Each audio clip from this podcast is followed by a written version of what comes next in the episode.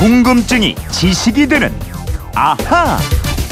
네, 궁금한 건 물어보면 풀립니다. 궁금증이 지식이 되는 아하 휴대폰 뒷번호 9797님의 궁금증인데요. 네, 이제 또 경조사비가 많이 나가야 하는 봄이네요. 이번 주말에도 조카가 결혼을 해서 가야 하는데 축의금으로 얼마를 내야 할지 한숨이 나옵니다. 우리는 언제부터 이렇게 경조사비를 내게 됐는지 궁금합니다. 이러셨어요. 네, 결혼식을 이미 치러본 김초롱 아나운서 알아보겠습니다. 어서 오세요. 네, 안녕하세요. 김초롱 씨는 올 들어서 네. 축의금 몇 번이나 냈어요? 올 들어서 한 다섯 번 정도 간 것 같아요. 아 그래요? 아, 당장 이번 주도 우리 둘 다 나가야 맞아 돼요. 맞아 일요일에 있죠. 김수영 아나운서가 결혼합니다. 지난주 토요일에도 결혼식 많았고 예. 이번 주에도 많고 예.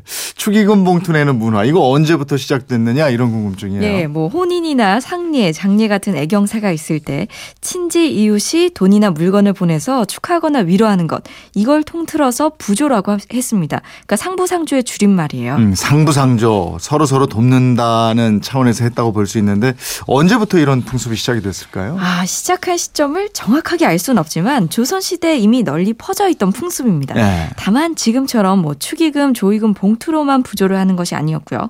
일손으로 보내거나 아니면 뭐 현물, 물건을 십시일반식으로 돕는 품앗이 성격이 강했다는 게 조선 시대를 연구한 분들의 얘기입니다. 예, 혼례든 뭐 장례든 집안 모든 사람들이 나서야 하는 큰일이니까 예. 주변 친지 이웃들이 도왔다 이런 거죠. 그렇죠. 혼례 장례는 시점만 다를 뿐 뭐 어떤 집에서든 다 일어나는 대사 네. 큰일이니까 단순히 돈 봉투를 주고받기보다는 곡식, 술, 기름 같은 필요한 물건을 주거나 음. 일손 노동 력을 제공하는 형태에서 점차 이게 변형된 것이죠. 음, 혹시 혼례나 장례를 어떻게 치렀다 이런 기록 남아 있나요? 예, 있습니다. 연구자들이 조선 왕조 실록과 문인들이 남긴 개인 문집 등을 살펴놓은 논문을 보면요. 이 특히 조선 시대 전기의 부조는 지금과 많이 달랐습니다. 부조는 주로 상례 같은 흉사에 한해서 이뤄졌는데 세종, 세조 등의 임금이 부조를 내리는 관례에 따라 죽은 신하의 유족에게 부조한 사실이 조선 왕조 실록에 기록돼 있습니다. 아, 왕이 신하의 유족에게 부조를 내렸군요. 예, 또 17세기에 살았던 문신 신음이 남긴 문집을 보면 이런 대목이 있습니다. 공은 일찍이 청강공의 초상 때 들어온 부조금 중에서 상사에 쓰고 남은 돈을 증식하여 백형인 정자공의 두 아들을 결혼시켰다. 음. 그러니까 이게 요즘으로 치면 부조금으로 들어온 돈으로 재테크를 해서 이걸 불려가지고 어. 조카들을 결혼시켰다 이건데 네. 이 문집이 1630년에 나왔으니까요. 이런 전통이 17세기까지 이어지고 있었다는 걸 알 수 있습니다. 야, 그걸로 재테크를 했으면 많이 들어왔는 모양인데. 잘 또 했나 봐요. 그러면 현금으로 부조 를한 거예요? 뭐 현금을 주기도 했지만 주로 의뢰에 필요한 물품 위주로 했다고 합니다. 예를 들면 뭐 쌀, 콩, 기름 등의 음식이나 상례에 쓰이는 관 이런 것들이 권장 부조 물품이었는데 세종은 1426년 대마도 태수의 할머니와 어머니의 상례 때 조미 100석, 콩 50석, 종이 200권, 백세 면주, 백세 저포 각 10필과 곶감 50첩, 잣 3석, 대추밤 각 2석을 부조했다는 사실도 조선 왕조실록에 나오고요. 또 사람을 보내서 상례를 도와주는 몸부조도 많았다고 합니다. 음, 조선 전기에는 그랬고, 그럼 조선 후기로 오면서 좀 이게 달라지는 모양이죠? 예, 1700년대 18세기에 접어들면서 현금 부조가 등장하기 시작한 것으로 조사가 됐습니다. 18세기 후반 다산 정약용이 쓴 다산 신문집에서도 상례에 천전을 부조했다 이런 기록, 기록이 나와 있고요. 네. 그리고 이 무렵부터 부조 횟수를 따지는 풍조가 생겼지만 음. 여전히 부조는 미풍양속이라는 관념이 강했고 이런 관념은 19세기까지 이어지게 됩니다. 지금 얘기 들어보면은 주로 상례, 흉사의 부조 문화가 일반적이었던 것 같고, 예. 지금은 근데 이게 더 커졌어요. 예. 혼례뿐이 아니고 뭐 회갑, 돌잔치 어, 이런 예. 경사에도 부조 문화가 퍼졌잖아요. 저 부조 문화가 이 경사로 확대되고 금반지, 현금 등이 보편화된 건 사실 그렇게 오래되진 않았습니다. 1970년대에 들어서야 시작된 것으로 보이고요.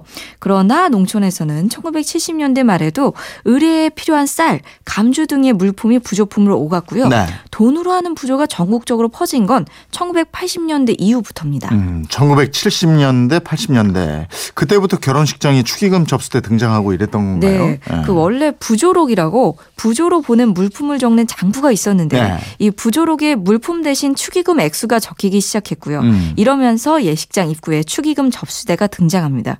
그리고 축하하러 온 하객들은 그 접수대에서 돈이 든 흰 봉투를 내밀었습니다. 예. 근데 요즘에는 봉투에 담지도 않는 경우 많아요. 이제 예. 온라인으로 막 보내고. 아, 맞아요. 예. 요즘은 그리고 문자에 아예, 아예 네. 계좌번호 적어서 그래, 그렇더라고. 예, 청첩장 보내주시더라고요. 예. 또그 계좌번호 몰라도 요즘은 앱을 이용해서 핸드폰 번호만 하면 그 사람이 돈을 받을 수 있게 어, 할 수가 어. 있어요. 아니 그렇다 보니까 경사를 진심으로 축하하거나 뭐 슬픈 일을 함께한다 뭐 이런 애도의 마음으로 건네던 부조 정신 아. 예, 예. 이게 또 많이 사라진 것 같기도 하고 또 말이죠. 그런 점이 있긴 하죠. 본래의 정신하고 본질은 사라지고 돈은 주고 또 나중에 나도 받는다는 이런 형식만 남게 된 거 아니냐 이런 네. 얘기도 많습니다. 뭐 청첩장과 부고 마치 고지서 같다 이렇게 좀 자조하는 분위기도 커지고 예. 있죠. 근데 요즘에는 결혼 안 하고 평생 혼자 살겠다. 뭐 소위 비혼족도 많잖아요. 네네.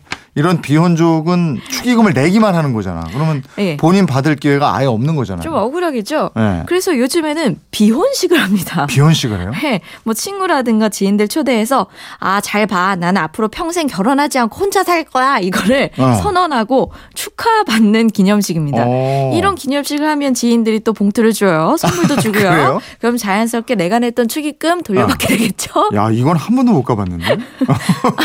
아직 뭐 저희 주변에도 예, 없었 습니다. 비혼식은 그러니까 일종의 축의금, 부조금을 회수하는 식이네요. 그렇죠.